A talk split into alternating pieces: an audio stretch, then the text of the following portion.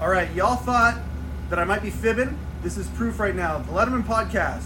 We have one sponsor, one sponsor only, but it is Rupert Jee and the Hello Deli. Thank you very much for sponsoring our show, Rupert. It's my honor, Mike.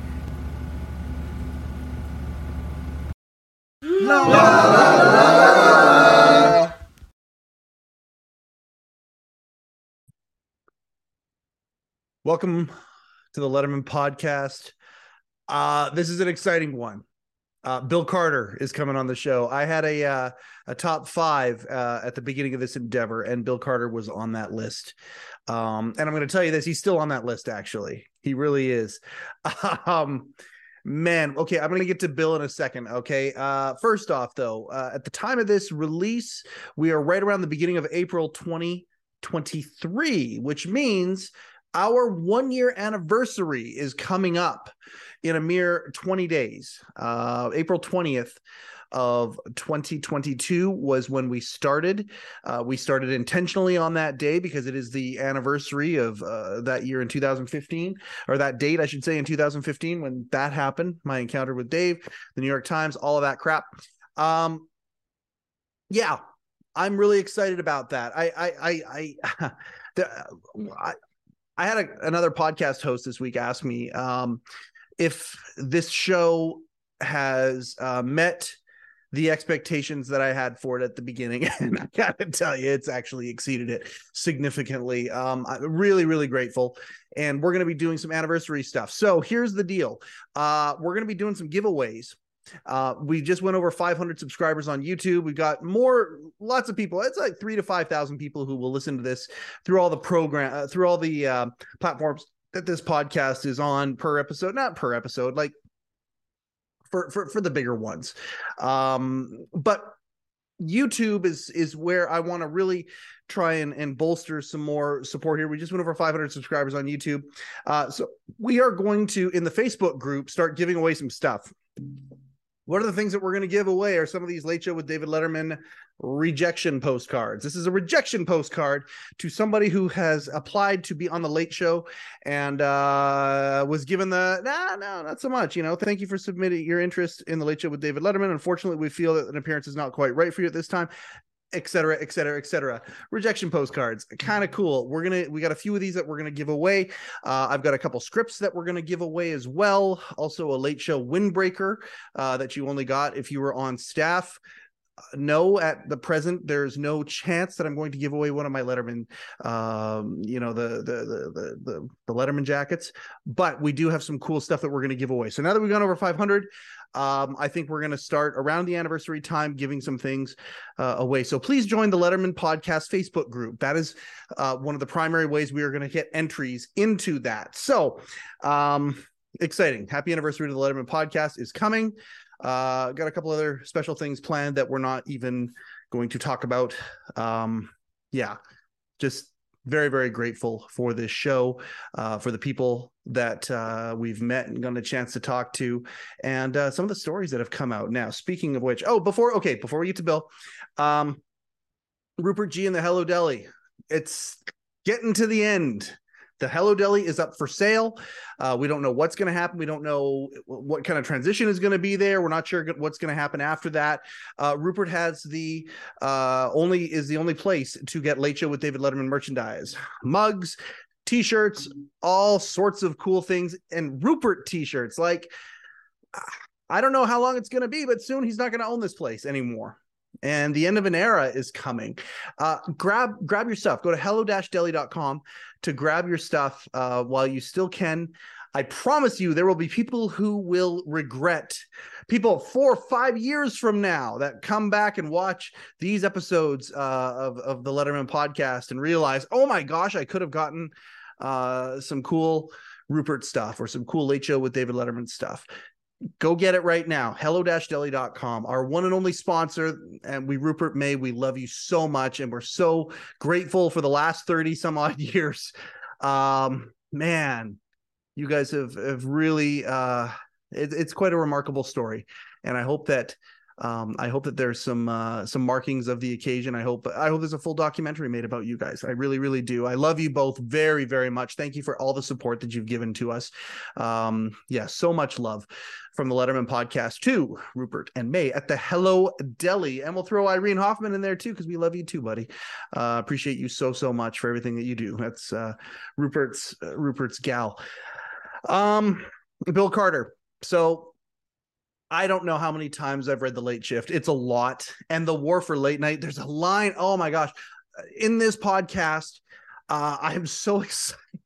I mean, I, I, know I'm always excited, but um, being able to hang with Bill Carter, whether or not he was just being gentle on me or I was actually hanging with him and and and and that is something that I have always wanted to do. I've always wanted to hold a conversation with him. I'm going to flat out say this. I hope he comes on this podcast a lot more. I hope I have a lot more opportunity to interact with this man. He's talking about um, what's happening in his career. He talks about that in this in this episode.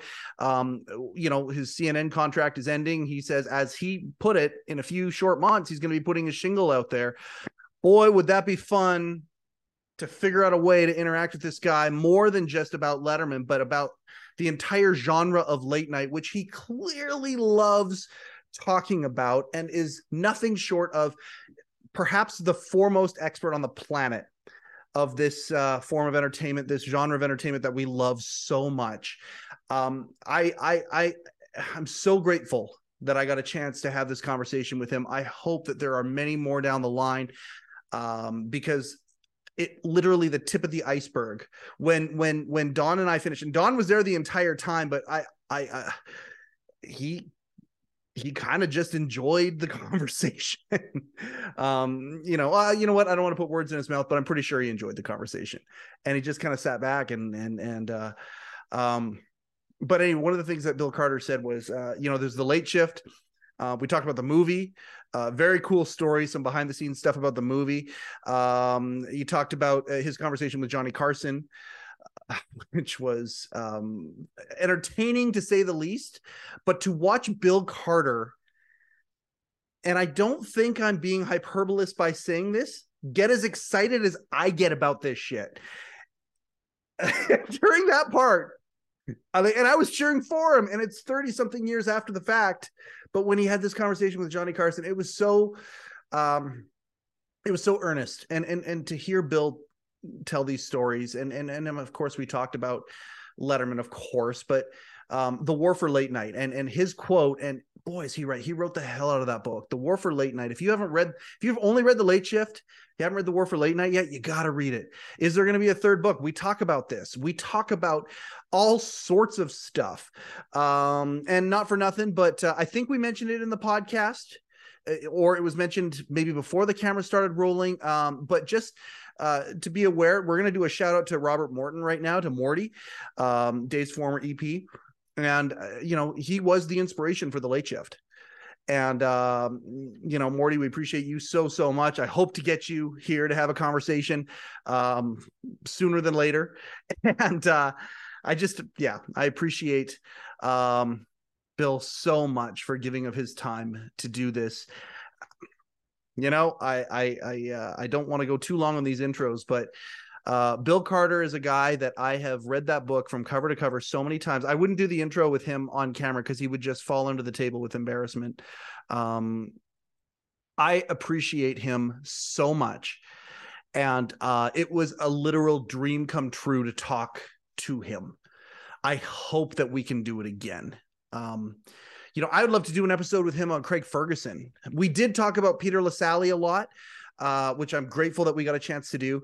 And and eh, you know, he had a he had a, a an appointment um and i and i really feel like this would have been one that would have went two three hours if if he didn't have a, a kind of a a heart out as we like to say but it doesn't matter i i it was um it was so sweet and so great and every bit uh, they say don't meet your heroes, right? I, I have not had a situation in this experience with any of the people, whether it's the writers or the producers, um, you know, the musicians on the band and people who have written about Letterman, uh, the foremost writers, of course, you know, um, Zinoman, Uh, appreciate him so much. Scott Ryan, of course, big friend of the show. The show, you know, might not exist without him. And then, of course, Bill Carter now can be added to that list. Um, God damn, I'm just real grateful about this. So I'm going to stop talking now. um, we uh, will now present the Letterman podcast is proud to present author, um, reporter, and uh, expert on the genre of late night, Bill freaking Carter. Get it. Bill, this is a huge honor for me. Um, I'll talk about how many times I've read the books and, and and things like that as we go through this. I'm I'm sure, but uh, I just really I'm I'm I'm so curious. Um, the late shift. Uh, what was your okay? What was your position when you wrote the late shift? You were with the New York Times, right? Yes, I was the chief uh, television reporter for the Times. I covered okay. television. Um, when I read, I've read that book many, many times, and I, I, I, have wanted to have discussions with you about the business of the original late shift um, for literally since I was 20 years old. Uh, you know, I'm 47 now, so um, I, I've, I, I'm really grateful for this opportunity to do this. I want to talk about the business of late night. I want to talk about the state of where late night is now, because I mean, at the end of the day, even reading the late shift now, you can kind of see the tea leaves um, never mind the war for late night, which uh, you know, talking yes. about 2010, but you could kind of see the tea leaves of the dilution of what was happening, what was uh, very, very, very exclusive and became less exclusive, and and then more and more and more and more to the point now yeah. where it's like, well, is it even going to be the same thing? Yeah. Um, mm-hmm. I mean, I, I don't know if there's a person on the planet more qualified to have this discussion than with you. Well, uh, it's interesting you mentioned the 27 years because it's hard to imagine that's how long it's been. But so. is the late shift? Um, I, I, you know, obviously there's been a lot of great work before then. Uh, you know, Desperate Networks and and and and of course Warrior for Late Night and other things that you've done, and and never mind all the reporting that you've done. But I look at the late shift, and and when you look back at your career, is that definitely one of the high watermarks, or is it one of the high watermarks that just people know about? I would say here's how I would define it. If the New York Times does an obit of me, it will be in the first paragraph. Okay, there you go.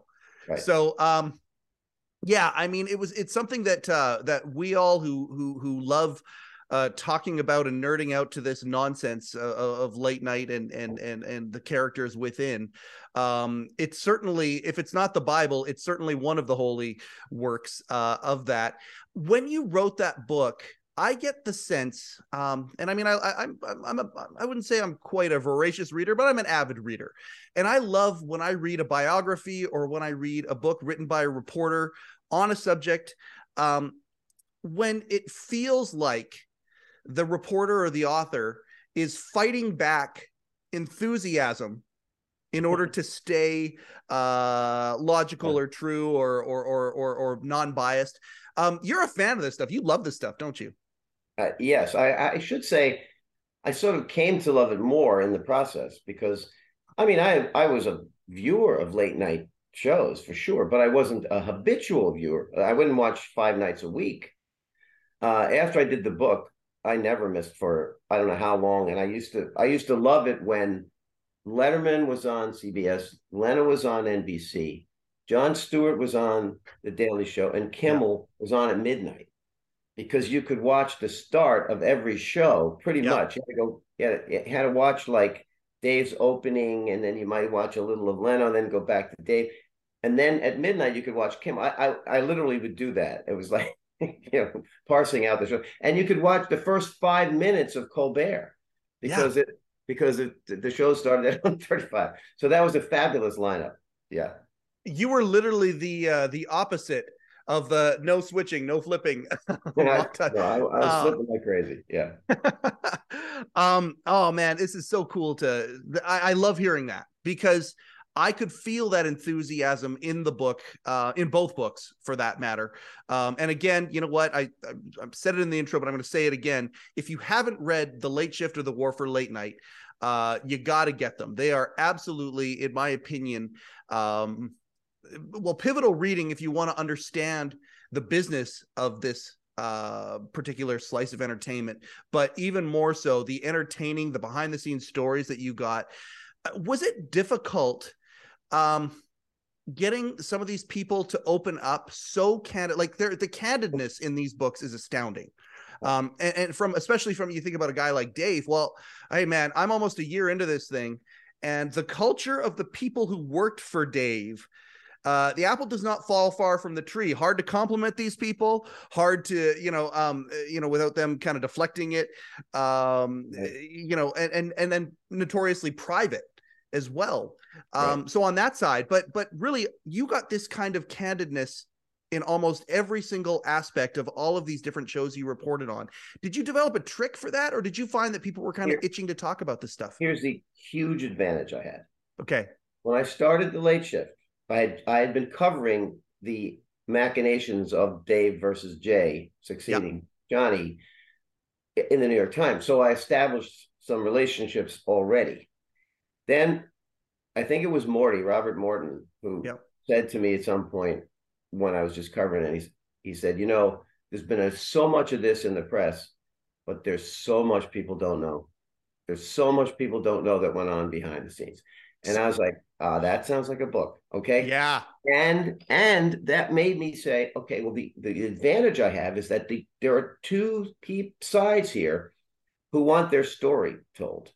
So if you find out something about X and Y doesn't know it, you can go back and forth. And that's really what happened a lot. Like you they started to know that I uh, was incredibly well informed about what was going on. And so they wanted to say, okay, well, here's what really happened in that in that circumstance, and it made it advantageous to me because I was trying to write not a, a history book where you say according to so and so. That I tried to write a narrative. It's a yes. story. It's a story. I'm trying to write a story. And so I want to recreate dialogue, right? And the only way to fairly do that is to have both sides of a conversation say, yes, you know, the Warren Littlefield and John Agoglia came in my office and they said this to me and I said this to them, right? Yeah. So now I have what Dave. So I go back to them and they said, yeah, we said that. And then I can recreate the conversation. So that's that was my approach. And I, I felt very lucky that I had the people who they loved the story. It, it was so much a part of their lives yes. that they sort of liked it was therapy for some of it for them to get it out, you know. Oh, I can imagine it was. That's a that's a that's a great point. Yeah, I mean, there's all of this at the time, and again, I mean, we're we're sitting here at the time of this recording. It's 2023. Yeah, and and to bring it back to, I think part of the reason uh, we had Zinoman on uh, not too long ago, and and yeah. I asked him what it is about um, Letterman. Uh, and, and and and and many of the people who are enthusiasts of of Dave, who get this almost like it's almost like a cult like following. It's almost like the Grateful Dead or you know the Rocky Horror Picture Show or or, whatever. You get these these programs that no, come out. It's and, not almost. It isn't almost. It is a yeah. cult following. Yes, it is, isn't it? Uh, and and he, I asked him about that, and he said um, he actually credited your book. He said one of the things he goes, well, if you go back to that time period, you could not. There was no periodical of any sort that you could get. I'm from Western Canada it was in like page two or three of our newspaper. Like it was the biggest entertainment story. Johnny Carson was the biggest star in the world. Yep. And and a lot of people the reason the genesis for this show is the fact that so many people have forgotten Johnny Carson and to me you know back in my formative years during the late shift and that was Zinoman's uh you know the idea of that was that when that all happened it just seared itself it branded itself into our brains and and the reason I, I started this show is because people are they're starting to forget Dave a little bit, and I just don't want that to happen. I want to transfer that knowledge. That's why this show yeah. exists. Um, did you have side, any... This is a side point, but I want to make this point. Please. This is an issue of late night. Late night produced phenomenal entertainment. Okay. Yes. But it's very topical. It doesn't replay very well. So you don't see a lot of that. Carson's shows have replayed a little bit, but they feel old. You know, yes. they feel old. The references are old, etc. So you have this kind of ephemeral art form that that was vivid, incredibly vivid as it first started. But unlike episodes, let's say of I Love Lucy, right, which are you know a hundred years old. Yeah, you you don't see them replayed. It's not replayed very often, and so yes, Carson starts to fade. Letterman and Leno start to fade. You know, yeah. it's it because they're not they're not a presence for another generation. The way you know repeats of Cheers or or or Seinfeld, especially look at Seinfeld. Yeah, still playing tremendously over and over again. It this is a different art form.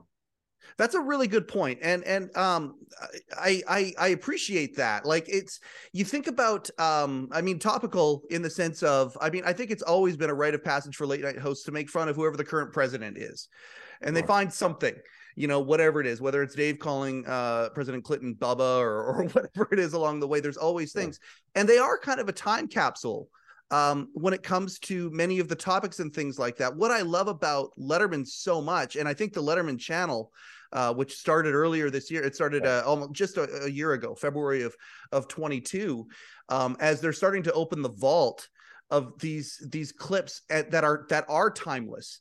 Yes. Um, you know, the celebrity ones, uh, the ones I love too, are the the celebrities who were just kind of up and coming at the time when they were doing a panel with yeah. Dave, and now they're gigantic. Like uh, Lizzo's the first one that comes to mind. You know, she did her mm-hmm. uh, appearance on her very, very first television appearance on there. Um, but some of the comedy pieces, or eternal, you can insert them anywhere yeah. in any time period, and they still play. And that's the thing that astounds me so much about Dave's work.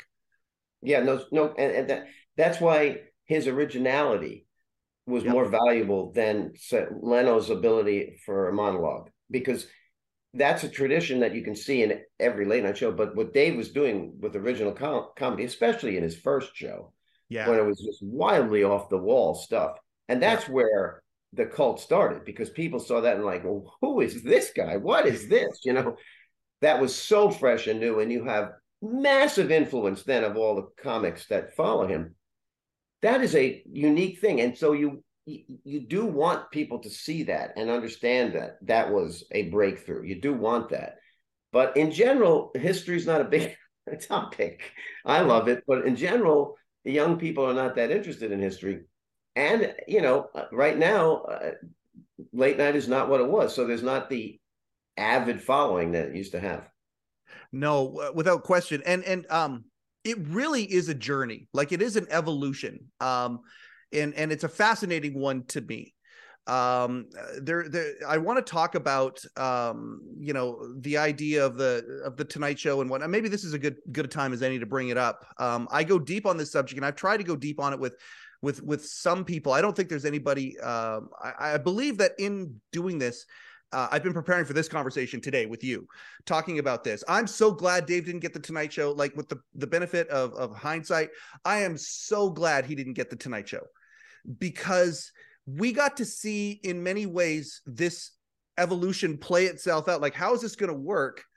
Um, you know, the Tonight Show was what it was, but it wasn't. It was Johnny, and I think your book was. Uh, if if there was anything in the late shift that it was Carson took his show and went home. It wasn't. Yeah. You know, um, he wasn't the Tonight Show, and the idea that that that anybody could replace Carson is folly. It couldn't happen. It just would not be possible to happen. Even if Dave didn't start the late show, the dilution would have happened. We were already starting to get extra channels. We were already starting to get um you know the the fragmentation that happened. Yes. But Dave moving to CBS, we got a chance to see the Carson deal extended. Dave walked into ownership he walked into um, you know uh, the power of, of of being able to kind of do whatever he wanted that Carson busted his butt for decades to get. Right. Dave walked into that. In exchange, he of course gave CBS a franchise that they, you know, finally, finally something got to stay in late yes. night that wasn't the Tonight Show. Um, am I on the right track with this? Uh, no, of course. And I and I've said many times in many interviews that if not for Dave, uh, going against the Tonight Show at that point was a monumental task that everyone had failed at. They don't. Yep. It, it always. It always had failed you needed this unique star to go against the Tonight Show and for a long time, for quite a actually beat it. Yes. That is remarkable. And I don't think anybody believes that if Dave got the Tonight Show, that Leno would have been able to do that. He was not a star of that magnitude. He and you can see it now uh, as it's played out over time. very popular guy, big ratings, but not a star of that magnitude. And that's what you needed to build that new franchise. And once you did build that new franchise, once one guy did it, then you say, okay, what else can we do? How else can we make a, a an impression lately? And that starts the Daily Show, et cetera, all, and all of that. But I, I think you needed Dave to do that. And you're right in a sense, if Dave had taken over the Tonight Show, the, he would not have been as free because he would have had, and one of the reasons he didn't get it was that he didn't kowtow to the authority of NBC. That's not what he, that's not how he was made. So putting him into that structure, I think, would have been somewhat limiting for him. At CBS, it was like, I don't care. I can do what I want. They they don't stop me. I can do what I want. Got him into trouble sometimes, but sure. but he but he was uh, he was a signature. He was the signature star of CBS. Yeah, that's who he was and so he could do those things. And I just think the Tonight Show, and the Tonight Show was a franchise. It was a franchise before Johnny. Absolutely. I mean, Jack Paar was a huge star. It was a franchise before Johnny. The host then makes it what it is, which is what Carson told me and, and everybody else. It's about the guy behind the desk. That's that's what it is. It, You know, who puts a stamp on the show? The host. But but if I ask somebody today, just a regular person, who's the host of the Tonight Show? Do you think how many people would say Jimmy Fallon? I I mean, I think they will say there's a Jimmy Fallon has a late night show. Yes, it's a Jimmy. Uh, it's one of the Tonight Jimmys. Show. I mean, people don't know that. I don't think that people know that. Yeah, uh, certainly not to the degree that it was at not the time at of the late shift. And again, that's yeah. that's that's what I'm trying to impress the to to to people who. Uh, my daughter-in-law came up to me once, and she, you know, she's 25 and sweet, cute little cute little blonde thing. So sweet, and she she told me about a comedy bit that somebody did and she showed it to me. I'm, and i just looked at her and i'm like no no no you don't understand. And i went on one of don giller's uh, clips. I said this is lifted directly from dave. And and how yeah. monumental it was. Everybody knew it at that point. There was no um, you know it was the water cooler. There was no viral moments. It was the water cooler talk the next day. And things have drastically changed so so so much. And you know this is why we want to talk about this stuff. Um, carson the biggest star of the world. You talked to him at that time. I'll get yes. back to the the business of late night in a second here, but you mentioned it. I gotta I gotta ask. Um, you're a reporter and a damn good one, but you're sitting with Johnny Carson. I didn't sit with him. I talked to him on the phone. It was the phone. Okay, the phone. okay. Um, Peter Lassally you sat with. Oh, millions. Well, yeah. Okay, we'll get to Peter in a second. I, yeah. I, I vicariously I adore Peter and Alice just from the tales that people have told about them. But you're talking to Johnny Carson on the phone. Was it just one call or did you talk to him multiple times? Well, I talked to him multiple times during my career, but for the book, there was one incredibly amazing phone call that I desperately needed to get. And uh that's a story in itself if you want to hear that story. Yes, I do, sir. I would love to hear that. Well, here's the thing Johnny did not want to get involved. He was an NBC guy. He was very close to Bob Wright, head of NBC at the time. They traveled together, they, they were very close friends. So he did not want to elbow his way into this conversation. He was clearly a supporter of Dave's. People knew that, but he didn't want to say it. He'd had conflict with Leno over her, his crazy manager, all of that. But he wanted to steer clear of it. So I really needed him for a couple of things in this, in this, especially I needed him to confirm his conversation with Dave, which was the ultimate conversation with Dave. I needed that really badly. Yeah. I needed his side of the conversation. I had Dave's side. I needed his side. So as a reporter, I, right? Like, like yes, eh, I, am doing a narrative. I can, I can write the story and say David Letterman says this happened. I can do that. But if both people tell me, I can just redo the conversation because now I have the evidence of both sides. Yes. So I need both. Yes. So how am I going to get Carson? Well, I made an appeal to his lawyer, um, Ed Hookstratten. Yeah. The hook. The hook. and uh, and Hookstratten seemed to want to not necessarily help me, but to kind of be a player in it. Like he he liked being involved. And we had a couple of lunches at the grill in Beverly Hills, which was Johnny's favorite restaurant. Hmm. Just me and Hookstratten and uh, and I basically you know was trying to see if he could, and he said, "Well, I'll ask Johnny, and it's going to be hard." And he he wasn't making any commitments. And finally, he said, uh, "Why don't you uh, why don't you type up a list of questions and maybe I'll get them to Johnny and maybe he might respond to some of that if he knows what you want to ask. And I said, you know, so he'll send me back written answers. That's not really what I like, but it's better than nothing. Absolutely. So, so I had this strategy because I thought I know one thing that may get Johnny's real interest, and that was a story that Dave told me. And Dave told me this story that about I don't know two three years into his at late late night show on NBC, when it's when he's a phenomenon and he's on the cover of Rolling Stone and all this is happening for him. He uh, he's in his office one day and his assistant says that uh, Johnny's then lawyer, bombastic Bushkin, Henry Bushkin, has come to see Dave, and that was not unusual because the Carson Productions had a very small piece of Letterman's show, like five percent or something. But and Johnny always paid. I mean, Dave played fealty to Johnny always. So his lawyer's here. Okay, I'll talk to him. So Bushkin comes in. Bushkin sits down, tells him, "We are so impressed. You're doing great. It's fantastic. All this tension, blah blah blah." But you know, we think you know we'd like to line you up and sign you up to Carson Productions now. We'll sign you up because then when Johnny does retire, you'll be in line to get the show. And Dave starts to wonder about this, and he says, "Something hinky going on." Yeah. Does Does Johnny know about this? and Bushkin says, "Well, no, I haven't discussed it with him yet, but I think this is a great idea for both of us." And immediately Dave was like, "This is a fire I do not want to be anywhere near." Yeah. And he basically says, "Well, okay, I'll I'll put you in touch with my manager, Rollins, Jack Rollins, and uh, and you know, you guys can talk about it. I, I I'm going to stay steer clear of this, but you know, why don't why don't we set up a thing?" And then he leaves, and Dave tells his assistant, "Never let that guy in the office again." Basically, basically. So, so I had this story right, and I thought, I wonder if Johnny knows that happened. Oh. Because Johnny had by then had a massive falling out with Bushkin, who he said robbed him and all that. Yeah. So in my questions, I include.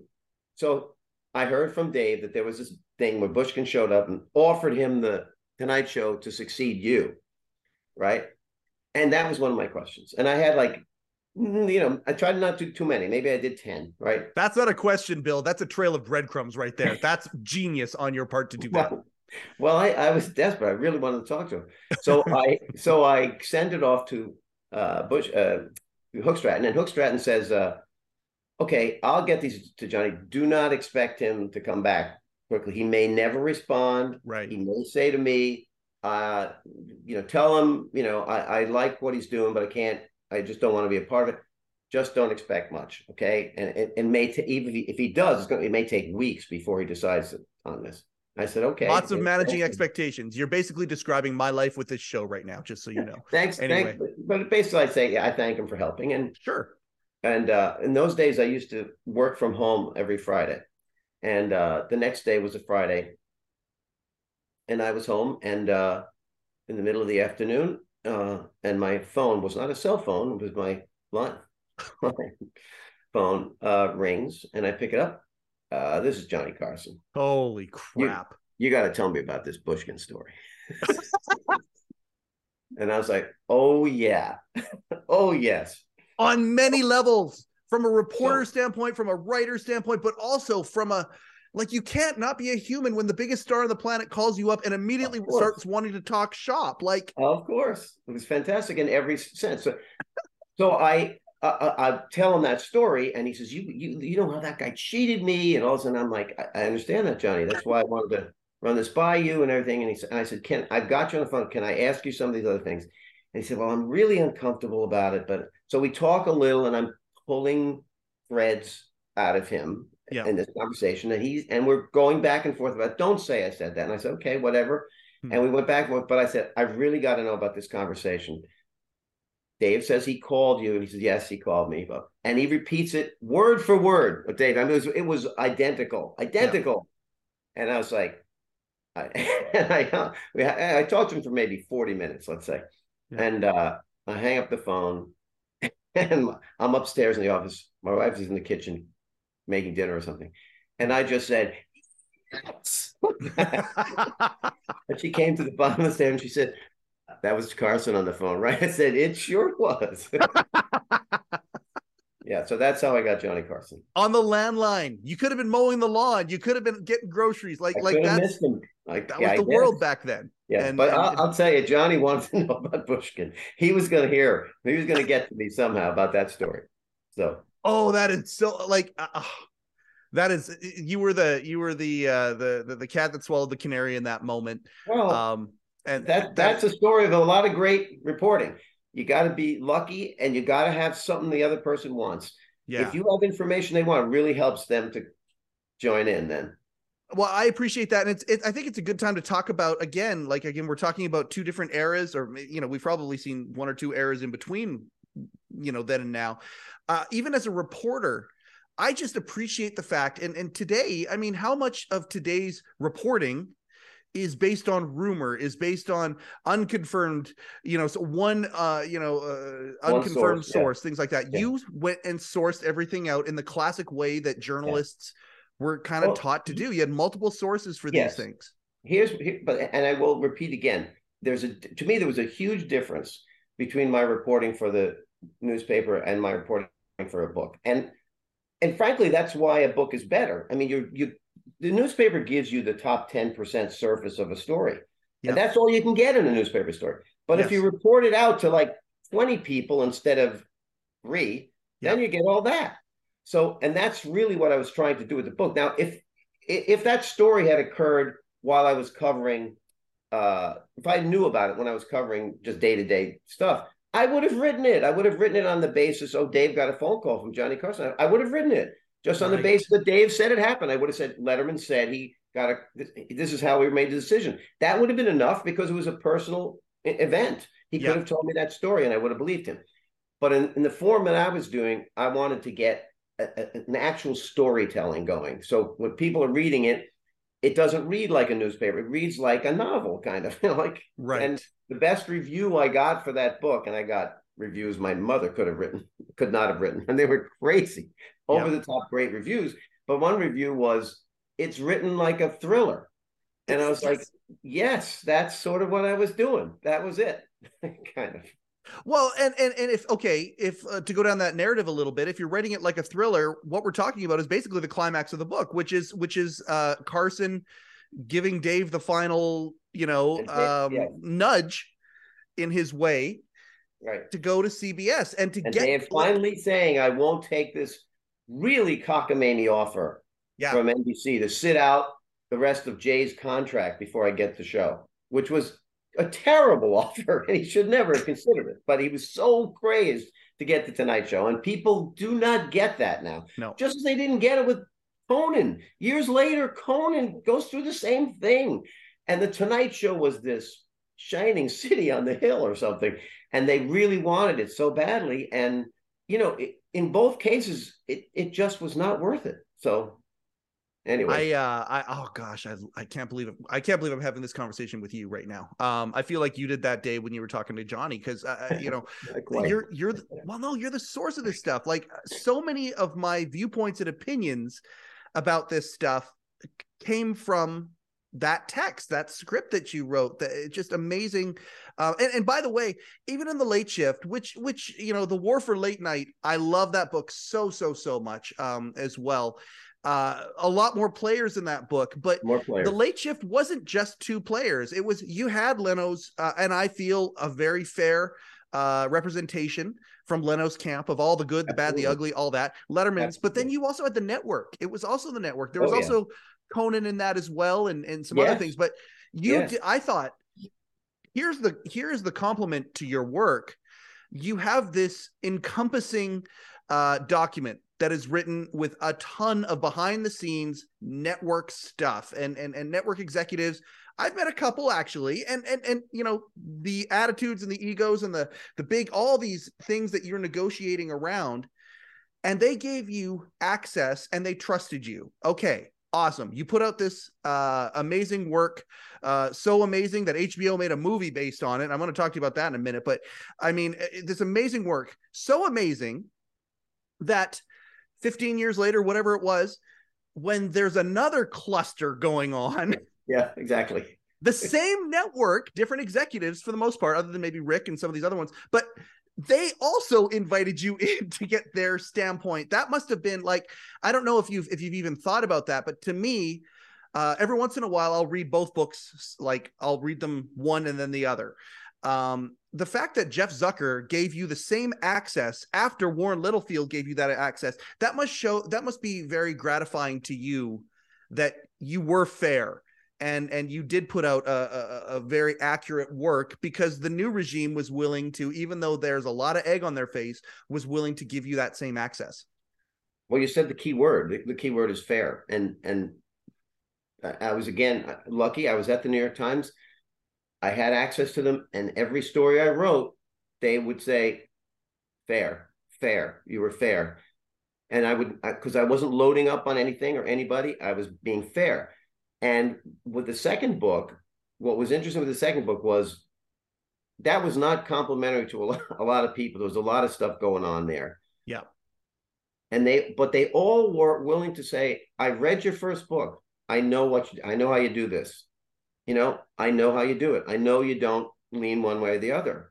And, and so I'll talk to you because they, they all believed that, that I'd done the right thing in the first book. So it, it was able, I was able to build on that and and I think the first book I had to achieve some trust, but the second book I, I had I already had the trust.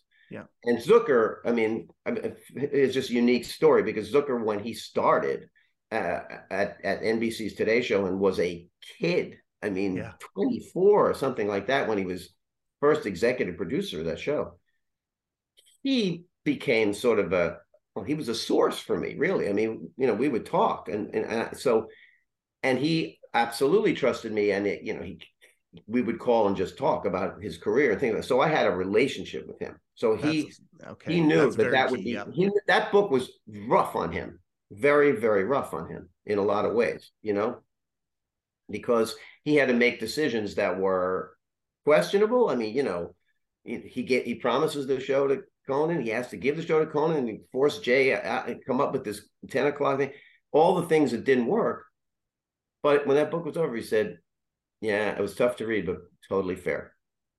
I was like, "Wow, what else can I do?" I mean, that's what I was aiming for, you know. And I managed. Here's the other thing: I managed to keep relationships with all the people that I, I can think of, except Cush, Helen Kushnick, of course. Uh, and they always said, you know, I can't say anything. But I mean, Warren Littlefield, you know, who I have a great relationship with, you know, in the in the uh, in the first book, there's a scene with him pulling up his pants from being on the toilet, right? Because Jay calls me, and he's like, "That's very embarrassing. Absolutely true." so I'm like, uh, you know, I I just felt okay. I don't have, you know, after the book, I, I wrote the book. I sent the first people I sent copies of the Late Shift to were Letterman and Leno. I sent them because they'd been totally open with me. Yeah. And I'm like, these are the big stars. I want them to see what I wrote. I don't want them to hear from somebody else. Here it is. And I don't know if Dave read it. I really don't. I don't know. Uh, but he sent a beautiful note because Dave's a very courteous guy. Very. Yes. And Leno, I was much more worried about Leno. Uh, he left a message on my phone because I I deliberately didn't take the call. I was a little nervous about the call. So, but he left a message and he said something like, uh, oh, yeah, I read the book. Yeah, you know, so you did a great job. You did a great job. And uh, just make sure you get Lorenzo Lamas to play me in the movie. And there was no movie at the time. There's no, no idea about a movie. But that was, again, he was like, absolutely no problem. And he, and my relationship with him actually got way more deep because – he then used to call me. I wouldn't say every day, but three days a week, yeah. maybe. Yeah. Say what you know. What do you think? What do you think? What, what's going on? What do you think Dave's been up to? And and then he would try monologue jokes out on me. Yeah. And he would say, ah, this one's a little edgy. What do you think? Does this go too far? And I, would be like, Jay, you can't go too far with me. You can't offend me. So I'm a bad judge for that. But you know, it would be some Michael Jackson joke or yeah. You know, like that. But that, but that this happened a lot, and we just chat. We just talk all the time. So I was like, that's a that's a sign. I, I he feels like I was fair to him. He doesn't think I was out to get him, and I, that's all I was going for. That is a fascinating. Uh, I, am really grateful that you you you uh, revealed that little part there because it seems to me, Mr. Leno, uh, very very much appreciates relationships, no matter what. Like like you think about um, and and and also, but is very obviously strategic about it. Like clearly, extremely strategic about it. When when the when the dust up was happening, you know, he did something. What he just did with you, okay? Well, Bill Carter, he reports on this stuff. Occasionally, he writes a book on this stuff. Uh, you know, I probably want to keep that person um, in someone that I talk to. You think about what he did with Kimmel. Um, you know, and and very similar like what when as soon as you started saying that it reminded me Im- immediately of, of, of what he was doing with Kimmel at the time. No it's it, it, yes but you know he, because he wanted to have the ABC option at that time yeah. you know he he needed to have a situation where he wasn't now going to go to ABC and have another late night guy pissed off at him right? Mm-hmm. Jay's very sensitive guy. He, and he did not like being accused of you know, stabbing Dave in the back and throwing Conan overboard and all that stuff. He just wanted to be on TV every night. That's what Absolutely. he wanted. That's what he wanted. That was his yep. goal. He, he just wanted that. And if you want to fault him for that, you can fault him for that because it got in the way of other people's careers. But that's that was his ultimate aim. And uh and he felt like the show business is that kind of world. You pursue your career. That's what you do. You're you're expected to do that kind of thing. Um, and he also felt like generally he's a good guy. So people would understand he's a good guy. And he's a complicated guy. Jay is a very complicated, complicated guy. And uh, everybody says that Dave is weird, right? Or something, right? Dave's a sure. weird guy. And Dave is very eccentric and quirky in a lot of ways. But I understand him. I understand Dave. Jay is hard to understand. He he's much harder to understand. He uh, on the surface it's simpler, but there's stuff deep in him and it doesn't he, doesn't reveal himself really actually much. Mm-hmm. you know he, he withholds a lot. Um and I, and I think you can get really deep into this. Both guys had mother issues. I mean you can get very deep into this but yeah. but which i didn't i did not try to do a lot of. I thought it was important on a couple of occasions to deal with it but yeah you went there for sure. I, I, I just don't think for example i never wanted to deal much with any of Dave's sex scandals or I had to deal with them somewhat because he dealt with it on the air. Got to deal with that. Yep. But um, that's just not the kind of reporter I am. I don't care. I don't care about that. You know, that's that's a di- that's a different story. I'm writing about the entertainment side of it. Holy cow! Um, I just got goosebumps as you said that. Uh, you know, when when the genesis of of this show, and I don't want to make it about this show. I want to make it about you because I don't know if I'm going to have another opportunity to talk to you. Um, but this show is positive like it's straight up positive we're talking where it's a cel- uh, the the tagline is celebration of the greatest body of broadcasting work in history that of david letterman and company right. uh, period um, dave doesn't ever have to be on this show for this show to exist and do really really well because the company uh, that surrounded dave um, yeah. you know as as important as the host who happens to be the greatest broadcaster with probably the the greatest wit uh you know the the, the six gun shooter of of of of wit ever. Great. But we are positive. We stay away from scandal. We stay away from that kind of stuff because we want to talk about the entertainment. And as you were talking about that i went back to in the chapter uh, still dave after all these years in the in the war for late mm-hmm. night. And and you did report it but you basically and I mean, at the end of the day, anytime, never, never mind the, the, you know, that particular one. But I think about Governor Palin, you know, um, you know, when she was on. By the way, there's Governor Palin's endorsement for the Letterman podcast right there. Oh, nice. Um, good luck with that, and that is underlined. I don't know if there's any uh, sarcasm there or there's, not. Yeah, I think so. Yeah. there's another example of, of of when Dave would deal with controversy of any sort, scandal of any sort. Um, he was so straight laced about it. And that segment after the monologue was my favorite for years. Uh, whether I had a good day or a crappy day, whatever, when I came home, the segment after the monologue where Dave was at the desk and you so expertly said this in War for Late Night. Sometimes there'd be a there'd be a blue card with a beautiful piece of comedy sitting there, and he would just ignore it because he just wanted yeah. to talk to the people. Mm-hmm. And and and and when controversy came up, I think he really rose to the occasion to talk about this stuff and uh, I, I, he did an expert job at at handling anything, which is why he didn't have a lot of lingering things that kept going after the fact. Yeah. But being positive, that's what your book was. It was it was written in a way that uh, it talked about negative things, but it did not sensationalize them in any way. Well, I tried not to do that. I do think Dave's communication skills were amazing, absolutely amazing. And, you know, people obviously credit him after 9-11 about that. But I mean, absolutely. he just would do that on, you know, when he would dis- discuss the woman who broke into his house, for example, right? He felt very empathetic to her. He he did not want to hurt that woman. Yeah. Ever. He, you know, it was a source of some humor and everything, but sure. You know, and he was able to communicate that while also being entertaining. Yes. Um, the night of the scandal, uh, I was coming home on the train, and uh, Rob Burnett called me on my cell phone in the train, and said, "You need to know what happened at, at the taping today." Oh my gosh! Talk about trust, Bill.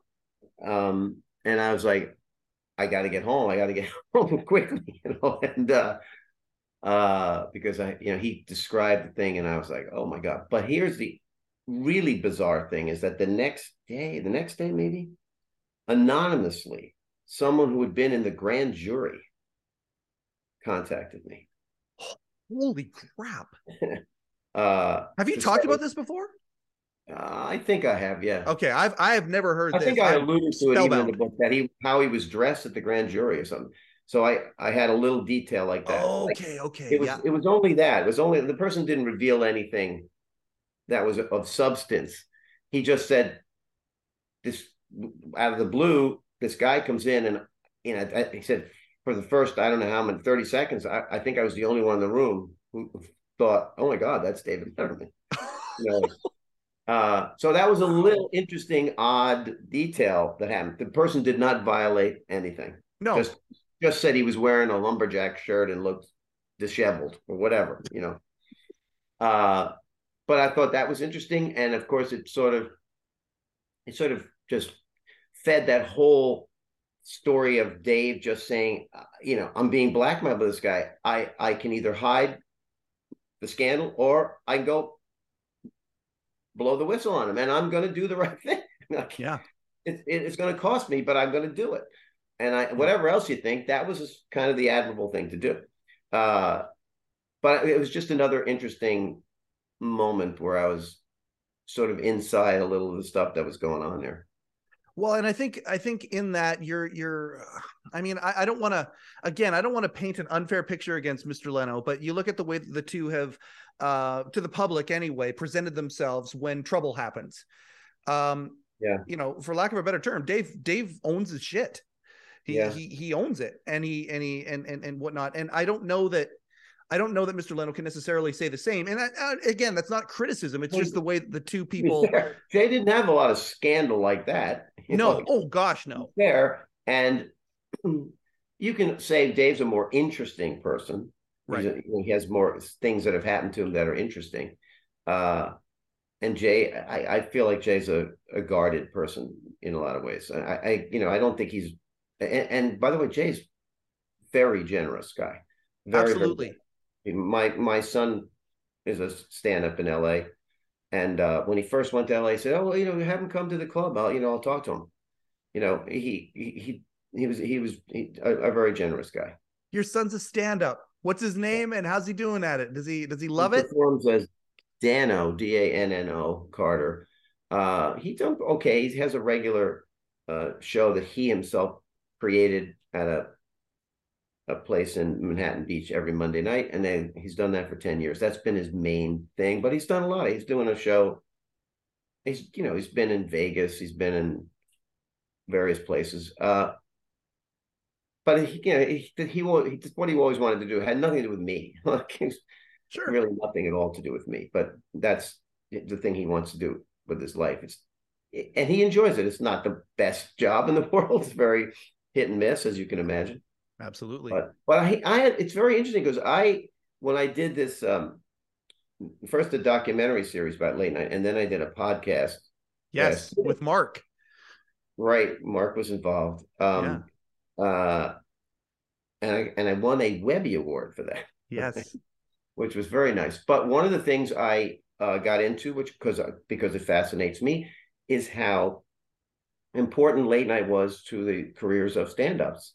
Uh, because that's where you you were exposed to to the public. You didn't have hour long specials on Netflix, you know, yeah. and especially Carson. If you hit it on Carson, it was magic, right? Very much so. And then you know Dave would do some of it, and Jay would do some of it too. Um, I don't know that that's that's not a venue really that works anymore. I don't I don't know the comics break out really on on late night in any way the way they did. But what was no. fascinating to me, and I love this part of this. This is off topic a little, but when people talk to me, famous comics like uh, Ray Romano and George Lopez and Ellen. Ellen. I didn't talk to Ellen. El- Ellen, by the way, I know very well, but she decided not to talk about this. But okay. anyway, they talked about their they a lot of them were long professional comics. They they they just be, took years for them to get a shot. And when and they thought think, well, you know, I know people talk about getting paralyzed with fear the first time they do this, but but I've you know I've done this for years. But they were paralyzed with fear anyway, because it was like, as Romano said, it was like jumping out of a plane. The curtains open, you walk out on the stage, and you're out there. Yep. And you can't go back. There's no going back. You can't get back in that plane. You're out there. Yeah. And, uh, you know, and he said, and I was done this for years, and I thought I'm going to be fine. But I'm like, uh so I love that. I love that. I loved how important that was in the in the history of comedy. Uh, I think Ellen talked about that uh, extensively when she was on My Next Guest on Dave's Netflix show. I think she talked about her first Carson shot. Um, yeah, and, and, and I love that. She was great, and she got invited over to the desk. So absolutely. Well, and that's just it. And I mean, you talk about breaking barriers, uh, barriers that that were even unrevealed at that point. But but uh, Ellen, I, I I appreciate the contributions that she has made to everything. And and, and somebody um uh, one of Dave's former assistants came on and and and we talked about it. She uh she works with Busy Phillips now, but um Casey St. Onge came on the show and she talked about Ellen and Fallon and how similar they are. I love the comparison that she made to, you know, um, you know, we, we, we got into the topic of could a woman host the Tonight Show and be accepted and, and whatnot. And and Kacy, without I am paraphrasing, but she said, "Well, I think it's already happened, but it was a daytime show and it's Ellen." And yeah. how similar those two are as hosts, and how similar the formulas are in those two shows. Yeah, but Ellen, it's very interesting that Ellen, and as I said, I really got to be very friendly with Ellen hmm. because I wrote about her before her show came. She came to New York and she wanted to talk to me because she loved the book or whatever. Yeah. And we just hit it on. I, I, used to talk to her for years, but uh, Ellen, I think, deliberately steered clear of late night and thought it was much safer for her to, to, to break in daytime. But let me tell you, if somebody had put Tina Fey in late night, oh yeah, that would have worked spectacularly. I'm in. I'm it's, in. It's, Absolutely.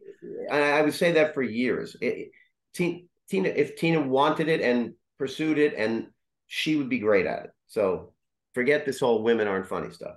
No, oh gosh. I well, and I mean, you know, you you read the tea leaves of what's going on in late night right now, and uh, you know, you think about you know Lorne where he's at, and there's there's rumors that are going around, speculations and stuff. Some people are thinking Seth might move over to that position. I would love to see Tina Fey host late night. Oh my gosh, and maybe yeah. do something quirky or crazy with it. That would be yeah. uh, to take it back. Yeah, I, I mean, I, I, I I do too, and I I've sort of written about it, and it, I, I've I've gone back and forth about whether she really wants to do it or not. I think it's you know it's a life changing thing to do that thing four or five nights a week. You, Absolutely. Life. So yeah. you know, um, but I there's no question she'd be great at it. I mean, I just think she's a phen- phenomenal talent. So Oh, she's one of my favorite uh, entertainers on the planet. Let's let's right now let's do a plug. If people want to read, because I think we're getting a really good, um, you know, description of of how your your mind works and the type of writing that you do and and, and where you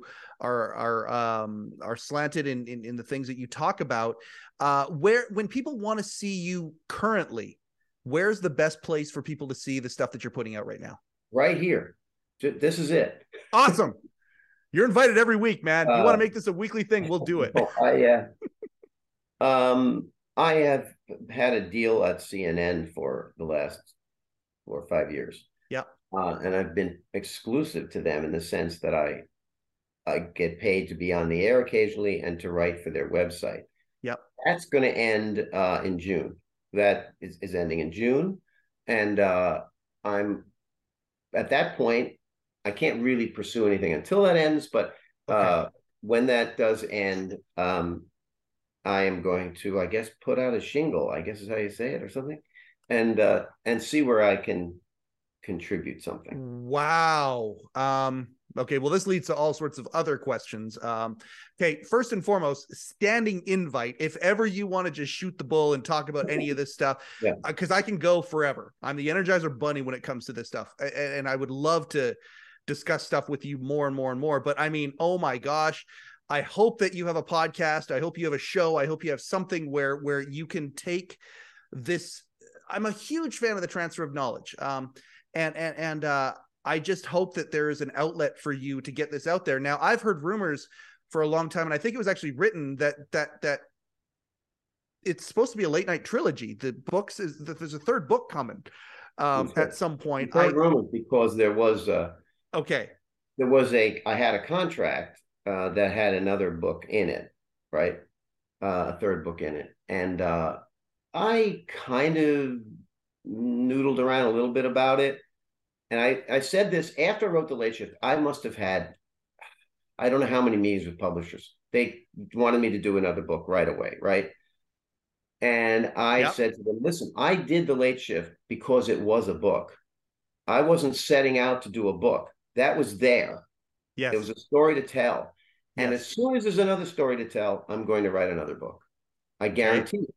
But there wasn't for many years another story to tell that I felt was a book.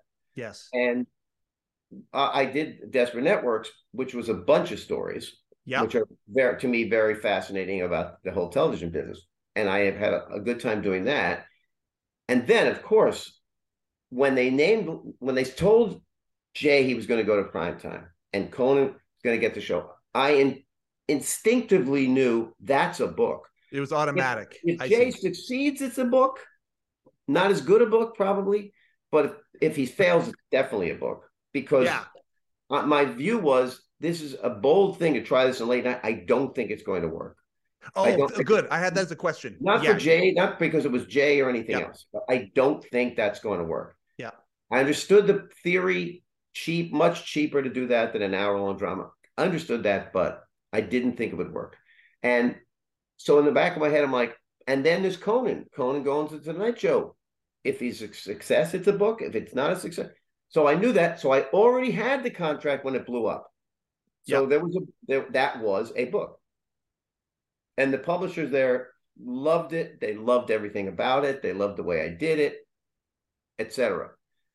And they wanted me to do another one, and it was like, oh, now we can do it when Fallon takes over. And Fallon, when he, he took over, you may remember, it exploded. The Yep. show really Absolutely. buzz. So I started to say, okay, well, let me start reporting about it a little bit, see what's going on, and you know, it, behind the scenes with Fallon, there, you know, there's a story there Yeah. uh, of sorts. Um, I'm already incredibly close with Jimmy Kimmel. I mean, Hmm. he's a fabulous guy and I've just had a fantastic relationship with him and I know Seth really well and so I'm like okay I'm I'm in place Yep. to do those things but I then said what is the story what is the story what's the narrative I'm not going to just do a, I need a narrative what's the Yep. story and after really after the Fallon thing happened with Trump and he started to fall off his story changed so much that I was like, mm, it's not a story about him reinventing late night, you know, as the way it seemed to be. No. Uh, and I like Jimmy, and he's a super talented guy, a Yeah. very talented, talented guy, you know. But what is the story? So, so I kind of put it off a little bit, and the publisher was like, well, "What about?" And I'm, you know, they were very patient about it because I say, when I'm ready, I'm going to do it. When I'm ready, I'll do it. And then, of course, it became very focused on Trump and politics. you know. And I'm like, okay, well, that if you're going to do that, that's different, and uh, you're going to have to report on that side of that. And Yep. you know, so the early stuff I did, I would basically, well, I would have to scrap that, right? You know, I'd already interviewed a few people, uh, and then and then and then late night started to have this, you know, erosion, big time erosion, and I was like, I don't know that this is the story I want to tell. I don't know, so um, that has not happened for all those reasons, and Okay. and again, I would say, I have not committed to never write another book. I as soon as I see the book, I write the book. I have to see it though. I can't make it up. It's very hard to do that, and I think you wind up with a not a very successful book. Certainly not the kind I want to write because because I want to write a narrative book. I don't want to write.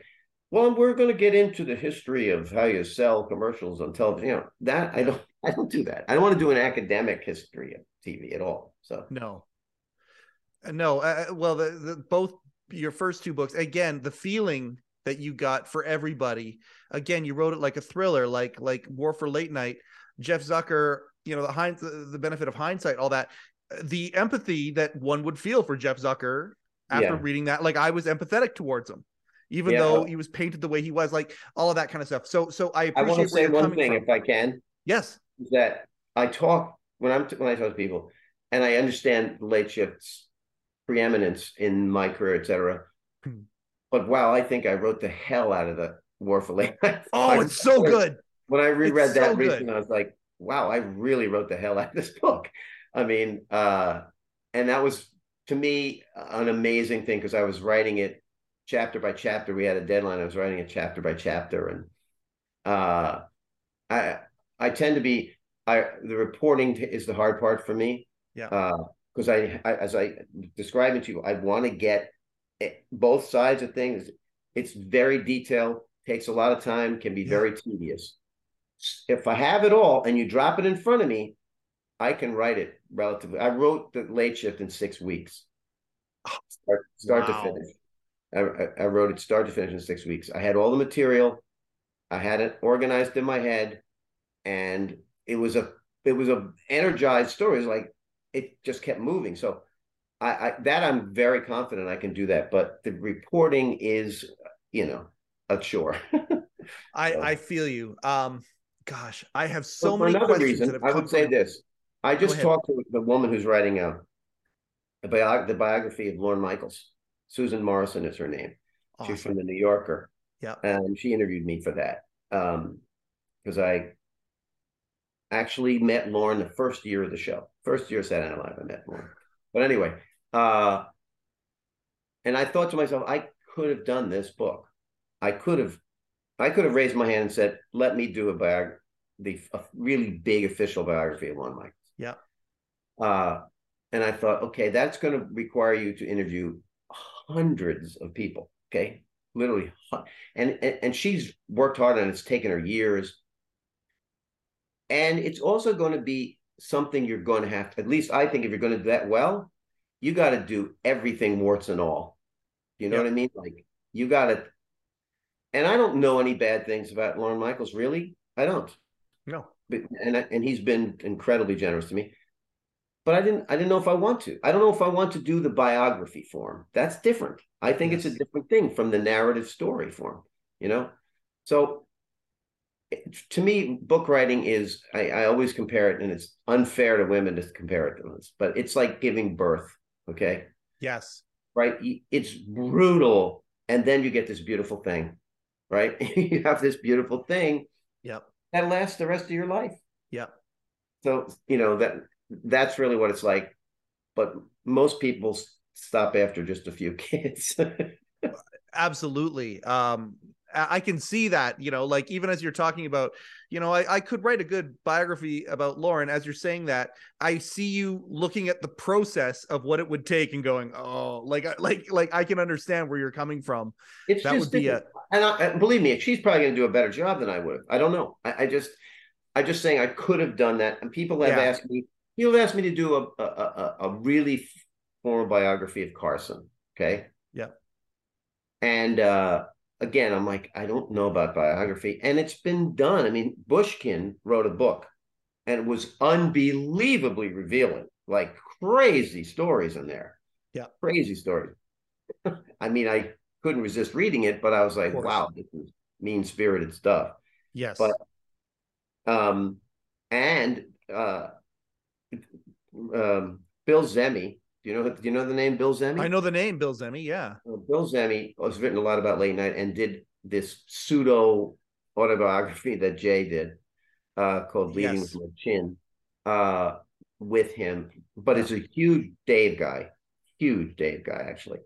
Uh he got a contract to do the formal Carson book uh 15 years ago, maybe Oh, wow. and did it i would hear all the time oh he's talked to the ex-wives and he's talked you know Lassally would say to me oh he's talked to everybody. He's got he's got everything. But he can't get he can't write the book the book hasn't come out. And he's been through like three publishers, got big advances and everything. It hasn't come out. And then he got very ill. Bill got very ill. So that's he's recovered i think. But that's how hard it is. It's really hard. And you know and i thought to myself i'm not going to start a biography of Carson when I know a guy has done all the work and could publish any day if he really want to Yeah. and jump on top of your book. So all that this has nothing to do with this other than my own. You're asking me what I'm doing and will I do another book? I might, as I said, do another Yep. book if one appears on the horizon. Well, I, I appreciate where you're coming from when you talk about the third the third book. There's a lot that we could go, a lot of rabbit holes. We could do have a like again, and I want to talk about Peter Lassally. I want to talk about the HBO movie. I want to talk about Yes. Helen a little bit too. Like there's Okay. still stuff. I, I- I mean, there's so much meat on this bone, Bill. Um, but going into the third book, I mean, right now, don't get me wrong, fascinating times when Dave retires. Scott Ryan, good friend of us, uh, of our show, you know, talk about that last six weeks in my I read it. Yes, I read my it. 47 years on this planet, my golden age of television is the last six weeks of the Late Show. Like it was the greatest run right there, culmination of a run ever. I love that. I mean, there's so many things that you could talk about. The idea of Colbert coming up, the idea of Colbert taking of, of Late Show, the successor to Dave going number one. But really, again, and this is where the bigger narrative to me, I'm glad that you don't have it right in front of you because to me, if you had it right in front of you right now, the title would be The Destruction of Late Night. Yeah. Um, because late, what does it mean to be number one now compared to what it was even 15 years ago? It's a completely different animal. The fragmentation is that we've that, that you know you've talked about in the war for late night. Um, again, you wrote the hell out of that book. Again, this is something else I wanted to say based on what you said. You wrote the hell out of that book because you had so many more characters. I'm a huge Craig Ferguson guy. I love him so much, and you did such a good job talking about him, Kimmel, Stewart, all Yeah. of the like all of these extra characters. Um, it was so much bigger of a book in that respect than Yeah. Late Shift was. And and again, I don't know if it got its due uh or not, but boy, you you did. You wrote the hell out of that book. People liked I'm- it very much. Oh, it's so good. It's so I want to say one thing though. yes, sir. Uh, I would call it the decline and fall of the late night empire. But anyway, uh, Yeah. but but I but I Better than the really destruction of. That's good. this, That remember when I started writing about this, Carson was dominant and Dave had opened the late, later period, and that was it. That was the entire landscape of late night. was there was it. nothing, nothing Yep. else.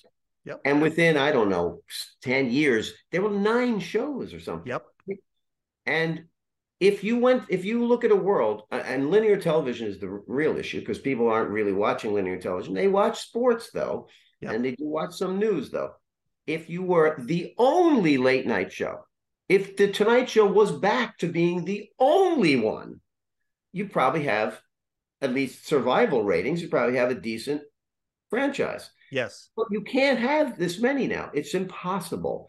Yeah. And I sort of lament the fact that so many people who work on these shows, look at all the writers who've been employed because of the, these shows existing. And, you know, I don't, I, I, I think the whole, a bigger story to me is if I was, if someone asked me when I write a book today, I would write a book called What the Hell Happened to TV?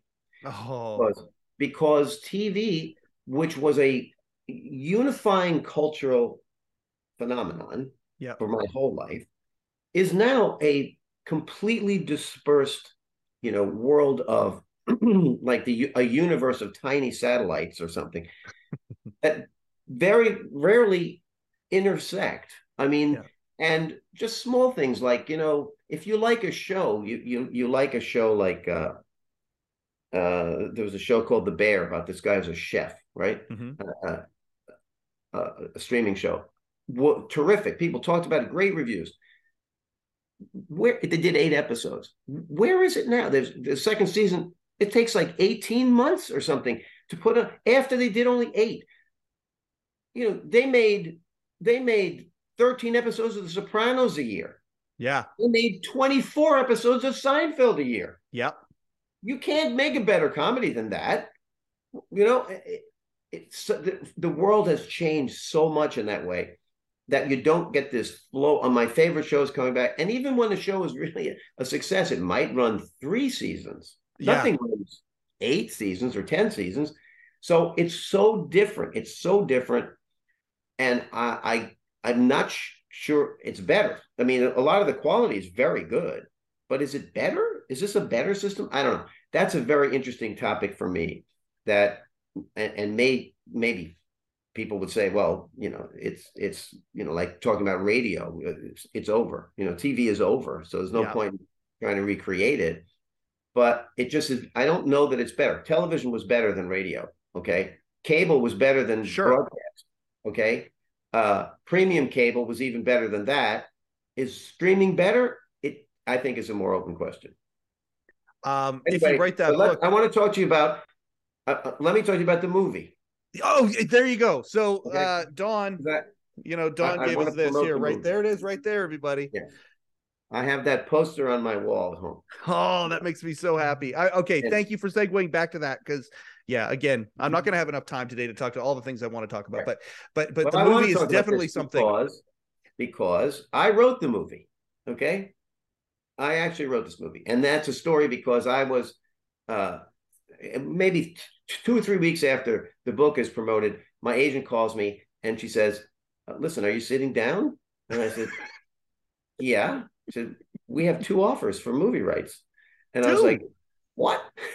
yeah, there was a, another guy had sort of an independent producer, but Okay. HBO wanted it, and I was like, "Wow!" You know, like, this Yeah. is fantastic. You know, the whole concept of you know, you write a book, they give you an advance. You never, it never really makes it to royalties unless it sells a huge amount. So you Mhm. think, well, I made a good advance on that book by that terms of the in that period of time. But Yeah. uh, but the idea that now someone's going to pay me for movie rights, this is found money, right? And uh, so I'm all for that. And HBO contacts me, and they're all big into this. And uh, you you get you get uh, ten percent of the fee for your rights up for a year, and they option the right. So it's ten percent of what the fee will be. You Okay, get the fee on the first day of production. so it goes into development. If it goes past development and gets to production, that's when. actually Okay, start filming. You Yeah. get the fee. okay, So to me, I'm like, I just want them to make this. Well, this is make yeah, and uh and so they asked me what would I, you know, consult with them on it with the, when we hire someone who writes it and all that kind of stuff. And I said, absolutely, I'll I'll be available to whoever for that, you know. Great.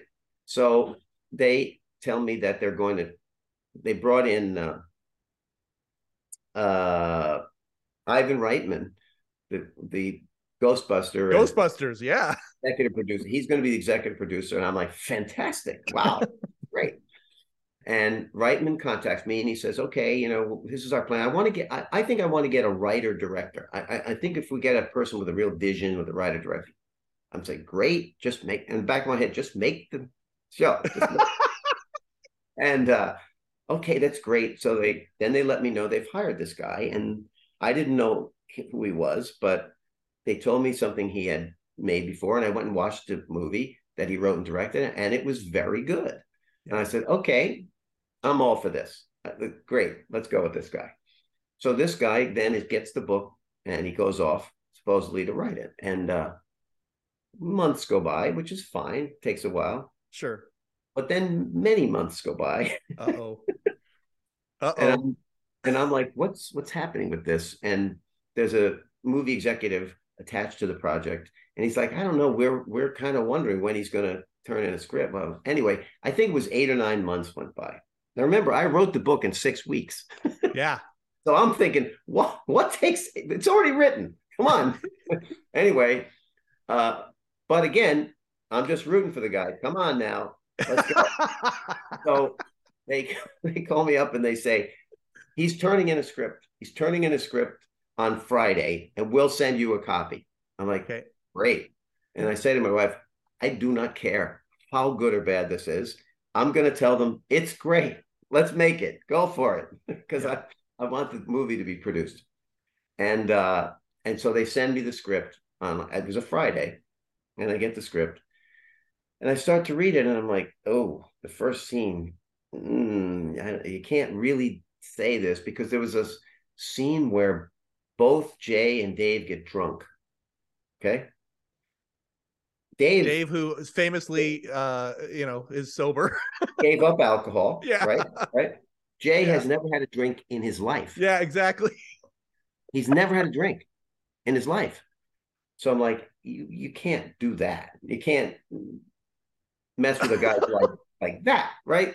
So I'm like, okay, that can be fixed. You just don't need to show that or whatever. Sure. But I'm reading it, and it's very heavily influenced by uh, the whole Mike Ovitz part of the story. Like really? No, uh, CAA getting. I'm, I'm like, this. It's just so not important and not that important. Yeah. You know, it's interesting, but it's in the it's in the story. But and I'm reading it and I'm getting more and more like crazy. Like, how can I say? Gee, uh, it looks good to me. Just change a few things, right? Yeah. How can I say that? When I think, in fact, it's terrible. It's terrible. And I'm like, oh my God, what am I going to do? So I'm thinking, I got to talk to them on Monday about this, uh, you know. So I sat down at my computer. I was like, look, I'm going to write what I think they should start with at least. The first scene should still be about Carson retiring. That's the yes. driving force of the. So I thought, you know, and and I've written the book, so I know the scene and the dialogue kind of, and I don't have a format to write a script. I, I didn't have like the script writing format. So I, I was going to ask that question. So you've never written a script before Nothing. in your life. No. You're basically kind of looking at this script as kind of a okay, this yeah, format that way. Many. I've seen many scripts in the course of my work, so I know the sure. format. You know the way you write a description of what what the scene is, then the person is in the middle, and you write the dialogue. I knew I knew how to do that, but I had no format to do it. So I'm just using like the margins and moving them over. And, but I'm, I'm thinking I'll write like five or six pages, and you know, we'll see if that can help them give them an idea what it could be. Yep. So I sat there and I wrote those five or six pages, and I said, you know, the second scene really should be this. Anyway, so in that weekend, I wrote I think sixty pages. Okay. I, I couldn't stop. I Holy like, smokes! Should be this now. It should be this. Of course, this scene is worth coming. in. You're invested. So, so I wrote that, and I call the guy calls me on Monday, the HBO guy in charge of the movie, and he says, "So, uh, have you read the script?" I said, "Yes." He said, uh, "So, what do you think?" And I said, "I got to tell you, man, um, I think it's awful." And he said, "Well, we agree. It's oh, completely, oh, completely unusable." Good. and I'm like, oh boy, there goes the money, right? Um, I said, well, listen, I don't know if this would be helpful, but I did sit down and sketch out what I think it should do, how you should do it, you know, and maybe another writer can just use that as a template to write the thing and hopefully not take so long because we're getting so divorced from the events. Dave's already on and doing great, you know, CBS is doing great. No, yeah.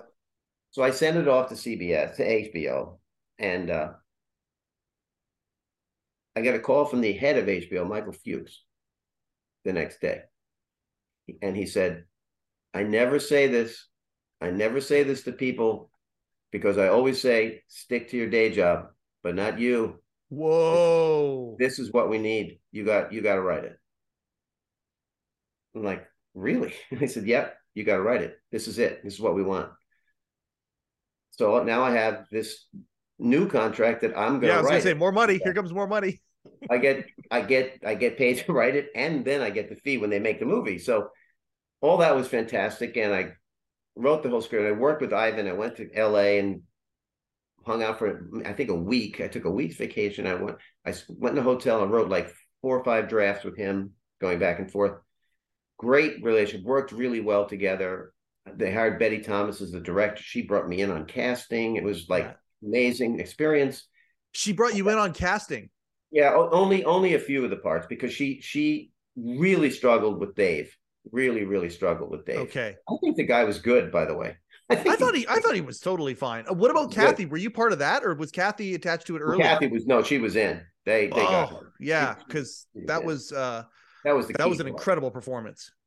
Anyway, so you know that they make the movie. I get an Emmy nomination. Yeah. It's like crazy, uh, wild thing happened because the guy didn't write a very good script. But but the movie was, you know, I think a lot of fun. I mean, you know, I think if people watch the movie now, they'll still kind of enjoy it. It feels very dated the way the television business is dated. Sure. Um, but it's it's got some good moments and uh and it even has a scene with letter uh with uh Littlefield pulling up his pants in it. So. and Jay in the closet, of course. Absolutely. Oh, absolutely. I I really like the movie. I think it's a lot of fun. Back in the day, um, it was cool because it's it's the house that Larry Larry Sanders lives in too, right? And and right. uh and and and the fact that it's the same it's the same company um, or the same network. Uh, I love. I'm a huge Shandling fan, huge Larry Sanders fan. Um, and they I mean, they love the Late Shift, and they use stories from the Late oh, Shift. Absolutely, yes. They well, yeah, they sure did. Were well, you? No, Morty was in it. You weren't in it, were you? I was not in it, but they you weren't but, in it. But uh, they, they, used to tell me we're shamelessly ripping you off. okay, that's okay. um, I want to talk about uh, Helen Kushnick a little bit. Yeah, if that's okay, um, because in your acknowledgments in late shift, yes. uh, you know, classy beyond measure uh, in the way that um, you know you, you talked about her and, and how she treated you during the writing process yep. uh, afterwards um you know sometimes uh, i don't know if there's somebody who who who, who uh, could it seems like from all accounts not just your accounts you were actually very fair with helen as well but you I, told it like it I, is. I, it was interesting because when helen's helen's stepchildren okay so jerry kushnick had two daughters yeah she cut them out of their lives they were not allowed to go to uh, their grandmother's funeral. Uh, when they showed up for their father's funeral, she slapped one of them across the face. Yeah. Uh, she was beastly to those young women. And they said, listen, I know people are saying you were rough on Helen. You could not have been kinder to her than what she really was like. They were so over the top. And I was like, I didn't, I didn't know all that stuff when I was writing the book. I'm not sure I would have gotten into it, but obviously uh, I am very sympathetic. You know, so Helen was a troubled person. She had uh, an unbelievably brutal thing happen to her. Yes, uh, because she had she gave birth to twins and they had needed a blood tr- transfusion. The male twin got AIDS and died. That is yes. horrific beyond description. Okay. Yeah. yeah. So yeah. I had great, great empathy for her for that. But listen, you you could not talk to anyone in that show, anybody involved in that whole process without hearing horror stories, horror stories, including Jay. I mean, Jay eventually came around to this incredible, you know, epiphany about yeah. how she had run roughshod over, and particularly, you know, the story of, of her planting uh, car- the, uh, the, the yeah, the Post. original seed, the original seed, putting right. that story she, in the yeah. She planted the story, and Johnny accused them of that, and Jay said, "No, we didn't do it." And she swears we didn't do it, and Johnny didn't believe it. And Jay was like, later on, you know, I lied to Johnny because you you did this, and she then sues the publisher saying that didn't happen, that she didn't plant it, right? It it was so obvious. I mean, Jay, if she told Jay it happened, and I had the person who planted it tell tell me about it, so it was completely go. ridiculous. But yeah. she that's kind of she was just an, a person full of rage, full of rage. But during the process of writing the book, I went to dinner with her once. She wouldn't let me tape her, so I could only take notes after, like she ran to the ladies' room. I took some notes. I, you know, I used a little bit of that. But yeah. later, she called me every time uh, when a new show came on, when Dave came on, when Chevy Chase came on. Yeah, he called me. You know, let's talk about this. And she never said off the record. Never, ever said off the record. Never. So I'm like, this is on the record, babe. I'm, you know, yeah. and I still was fair to her. Fair. I would. You, you know, were. Whatever she was saying, I, you know, I, I wouldn't go over the top with her ridiculous cursing. She was incredible with that. But my point is, I was not out to get her. I, I but I, you had to like portray this Svengali like figure in Jay's life and how she drove all the action. She basically pushed NBC to force Johnny out. I mean, it was it was huge. And I basically said, and Jay had every reason to kind of believe in her because she got that show for him. Okay. She did. She got that show for him. They had no business pushing Letterman out.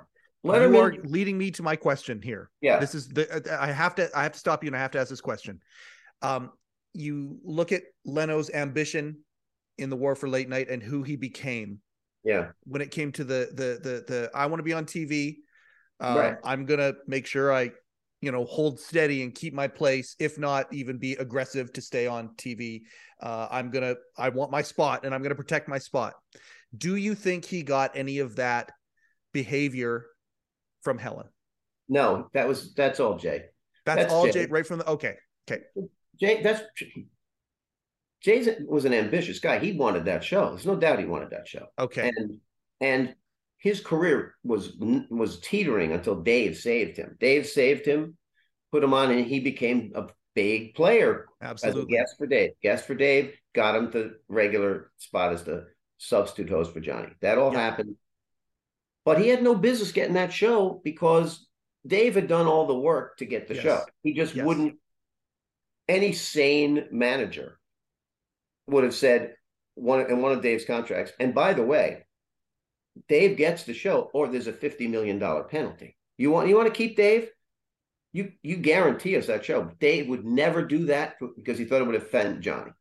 But he that well that worked out for Jay, but you know the way that was set up, he he really had to jump ahead of Dave in the line. There's just no doubt about it. I mean, Dave yeah. was set up to, to have that show and wanted the show, obviously, really badly. So, okay, so that ambition was there. I mean, the tactics and things like that that Helen. I think so, and I think Jay. A lot of people think Dave, Jay wanted to have that person to be the tough person, and she used the line. She said, "You just want me to keep serving you the steaks. You don't want to know how I'm slaughtering the cow." That's Helen. And she understood Jay. Jay wanted that. He didn't want to hear about how she was slaughtering the cow. He wanted her to slaughter the cow. he just didn't want to hear about it. Anyway, we should talk about Sally because then I got to go. Okay, yeah, thank you very very much for this. And uh, okay, what one other little thing? Joan Rivers was also a part of that as well. Um, and and and her exit and all that. We could probably, you know what? We'll we'll table that for another day when you come on. Joan, Joan was Rivers off part. before before any of that happened. She went to Fox, and then they had to get a different substitute host. You know, because she'd been the regular substitute host. Yeah. And they got, interestingly, they got Jay, and they had another person lined up to do it every other week. Garry Shandling. Yeah, absolutely. And Shandling then said, "No, I don't want to do that. I'm not doing that." So. Yeah. Um, Peter Lassally, thank you very much for this because Peter Lassally, like again, uh, I, I have you talked to Peter lately? Not in a while, and not since his illness has he been. Yeah. Okay. Yeah. Um, from all accounts, um, you know, the uncle you always wish that you had, um, the guy who uh, just the kindness. Uh, he and Alice, Peter Lassally is just, uh, uh I, I, you know, uh, talk a little bit about Peter Lassally if you wouldn't mind, because you have a pretty deep relationship with him, do you not? Absolutely. Uh, yeah. You know, again, a person I didn't know, and then when I encountered him, he was already at Dave's show. It had left Johnny's show, yeah. and was at Dave's twelve thirty show, right, yeah. with Morty, and so he was in the whole strategizing about getting the Tonight Show, and obviously believed that would happen because he wanted to move back to L.A. He didn't want to live in New York. He right. and Alice did not like New York, so we just started talking, and uh, you know, he just struck me as this incredibly cultured and sophisticated man uh, who had this in, enormous history in broadcasting. Go back to Arthur Godfrey. Um, so we, you know, we just hit it off. We we talked a lot, and then, you know, I met Alice, and we went to dinner, and uh, mm-hmm. You know, he was enormously helpful to me, enormously helpful to me. And then we stayed very friendly, and every time I went to LA, we'd have dinner. Every time we'd always arrange to have dinner, usually at Madeo restaurant, and uh, or one of Wolfgang Puck's place because they were friendly with all the chefs, you know. Yeah. Um, but occasionally at their house, and they had two houses, one in Malibu. Anyway, just a superhuman being, uh, you know, with a personal story that he didn't tell, but an amazing story. Uh, you know, he had a number on his arm, you know, from yeah. a concentration camp. I mean, yeah. amazing stuff.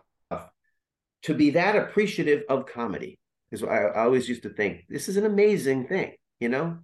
He, his personal story is so traumatic it should be but the guy is really a sophisticated person about comedy. Yeah. and he you know he really got everybody. He got dave so well you know he got dave and he got jay. He so got jay you know he just so got him. And johnny you know who he had a long-standing relationship he was very straightforward and honest about johnny too you know and and they were close with johnny and johnny's last wife, and then that fell apart. So he had all these angles for me to talk to him about, a million angles. And we'd always talk about some late, the new late night person. He was always looking for talent in late night. He he had a, a great sense of who would work. Like he knew, he saw Dave and he knew that guy's a late night host. That guy, he Dave hosted after only, I don't know, four appearances, some very limited number of ridiculously fast. Yep. Guest hosting you know, and they were immediately like, "Oh, boys, he got it," because he was so comfortable as a broadcaster. Yeah. So um, I just think the world of Peter Lassally, and uh, you know, of course, I'm sorry that Alice is gone, and I know Peter had a stroke, so I hope somehow he's getting by. What have you yeah. talked? I haven't. I haven't. No. He's uh, he's he was in the top five. I have a top five dream list. Um, yeah, and he's he's on it. By the way, so, well, so I, so I sometimes talk to uh Debbie Vickers, uh, who's yeah. uh, Jay's longtime executive producer, and another yes. absolutely wonderful human being. Uh, and she and Peter are very, very close, very, very close. And uh, so she gave me a few updates for a while, but I have not heard from her in some time. But we had her on the uh, on the late night documentary series, which I did for CNN, which I recommend. And it was uh, very good. The story of late night was very, very good and she was great in that. In the yeah. little story about Debbie, she said, "I don't want to do this. I'm not good on camera." And I said, "We need you." And I said, "All right, I'll do it for you, Bill. I'll do it for you." And she said, "But the only thing is, you have to promise you won't make me cry." And I said, "I'm not. I have no intention of making you cry. I have no intention of making you cry." So we're we're doing the interview, and here's the question I asked her. So tell me about your relationship with Jay. She starts and she starts to cry immediately. like, and she's like, I told, I said, I didn't think that would make you cry. It's not much more of a harmless question than that. but she was caught up already with absolutely whole emotion, and it just. But she's a fabulous, wonderful person, and believe me, a brilliant producer who managed Jay brilliantly. Yeah. Brilliantly got every ounce of talent out of him. She was really great. So another person I was fortunate to meet along the way and that's a long, long list, but she's definitely on it. Bill, I uh I, am going to be uh, uh, conscious of your time, despite yeah, the fact that I do not want to be. Um, I, thank you so much for this. At the beginning of this, we were like, okay, well, how, how long are we gonna go? Whatever. Yeah. I can, as you could see, we could well, do this forever. Um, once you start, you're yeah. I, I, I, please, um, please consider coming back again. I would love to have you back. Um, I've got so many things that I could ask you still. Uh, but at the well, end of the day, I, have told it all now. There's nothing. Oh yeah, no, trust me. no, there, I, there, I, don't know what more. I just wonder what I'll be doing. I don't know what I'll be doing in the future, but uh, I enjoyed this. So uh, thanks for having me on. Excellent. I appreciate it very, very much. Um, if if somebody wants to follow you, where where are your social channels? Where are you? Uh, if people want to follow you, Twitter. Uh, I'm on Twitter. Uh, uh, at Bill Carter and uh, I don't do Facebook. Uh, I'm on LinkedIn. I don't really do a lot besides Twitter, okay. but I do a lot of I do a lot of commentary on Twitter where I get a lot of uh, a lot of my shots in. So okay. Okay. Um, and as the shingle goes out, uh, please know oh, as sorry, our voice at, gets it's bigger. At WJ Carter. At WJ Carter. At WJ Carter. Okay, yeah. perfect. Um, and every just so you're aware, any project that you will do, we will shout it from the rooftops with what we do. Okay. Uh, could not be more respectful of oh, you. Then I will I will add one last thing. Okay. Here, here's the thing. If you do anyone out there has listened to this and heard all these enormous compliments about the late shift if you want to read the late shift, the easiest way is to now get a digital copy because yeah. when the book came out, that did not exist. There were no digital copies, there were no digital books.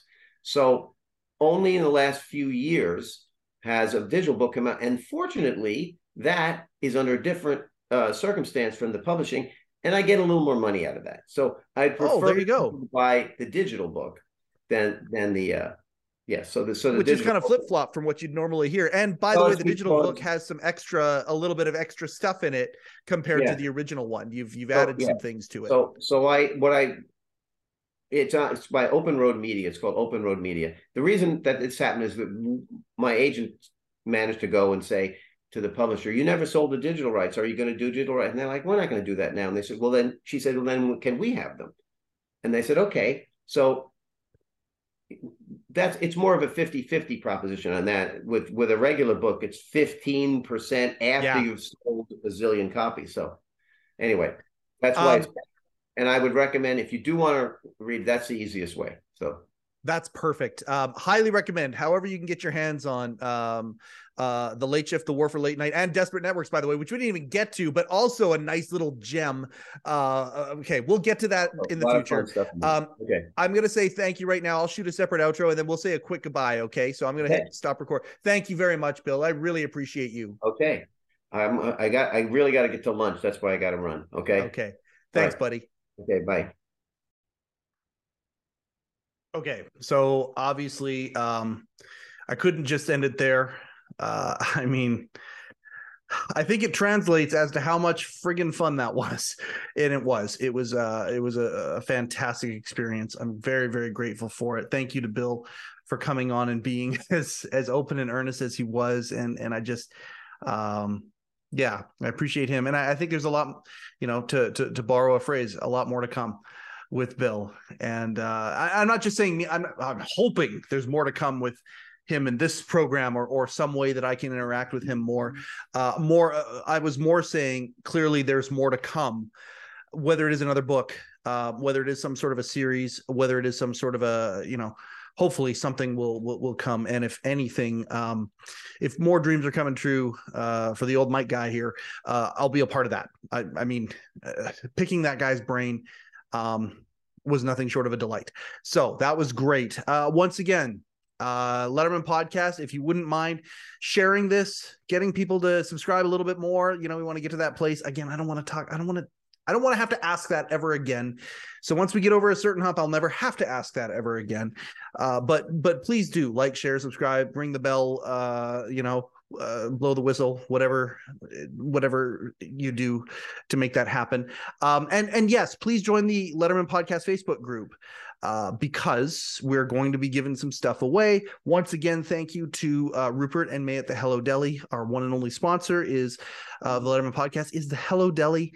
Thank you to Don Giller for everything that he does, and uh, the other people behind the scenes who um, help shape what it is that we're doing here with this show. I mean, at the end of the day, we're almost a year old. We're just getting started. Uh, we've got a lot more cool things coming out. Uh, keep your uh, keep keep keep keep yourself posted as to what it is that we're doing because we've got some fun things coming. Um, yeah, this has been a very special. They're all special. Um, but this has been yeah, this is one of those episodes. Uh, of uh, of the Letterman podcast with Mike Chisholm. Coincidentally, I am Mike Chisholm. Thank you and good night. Overcoat and underpants.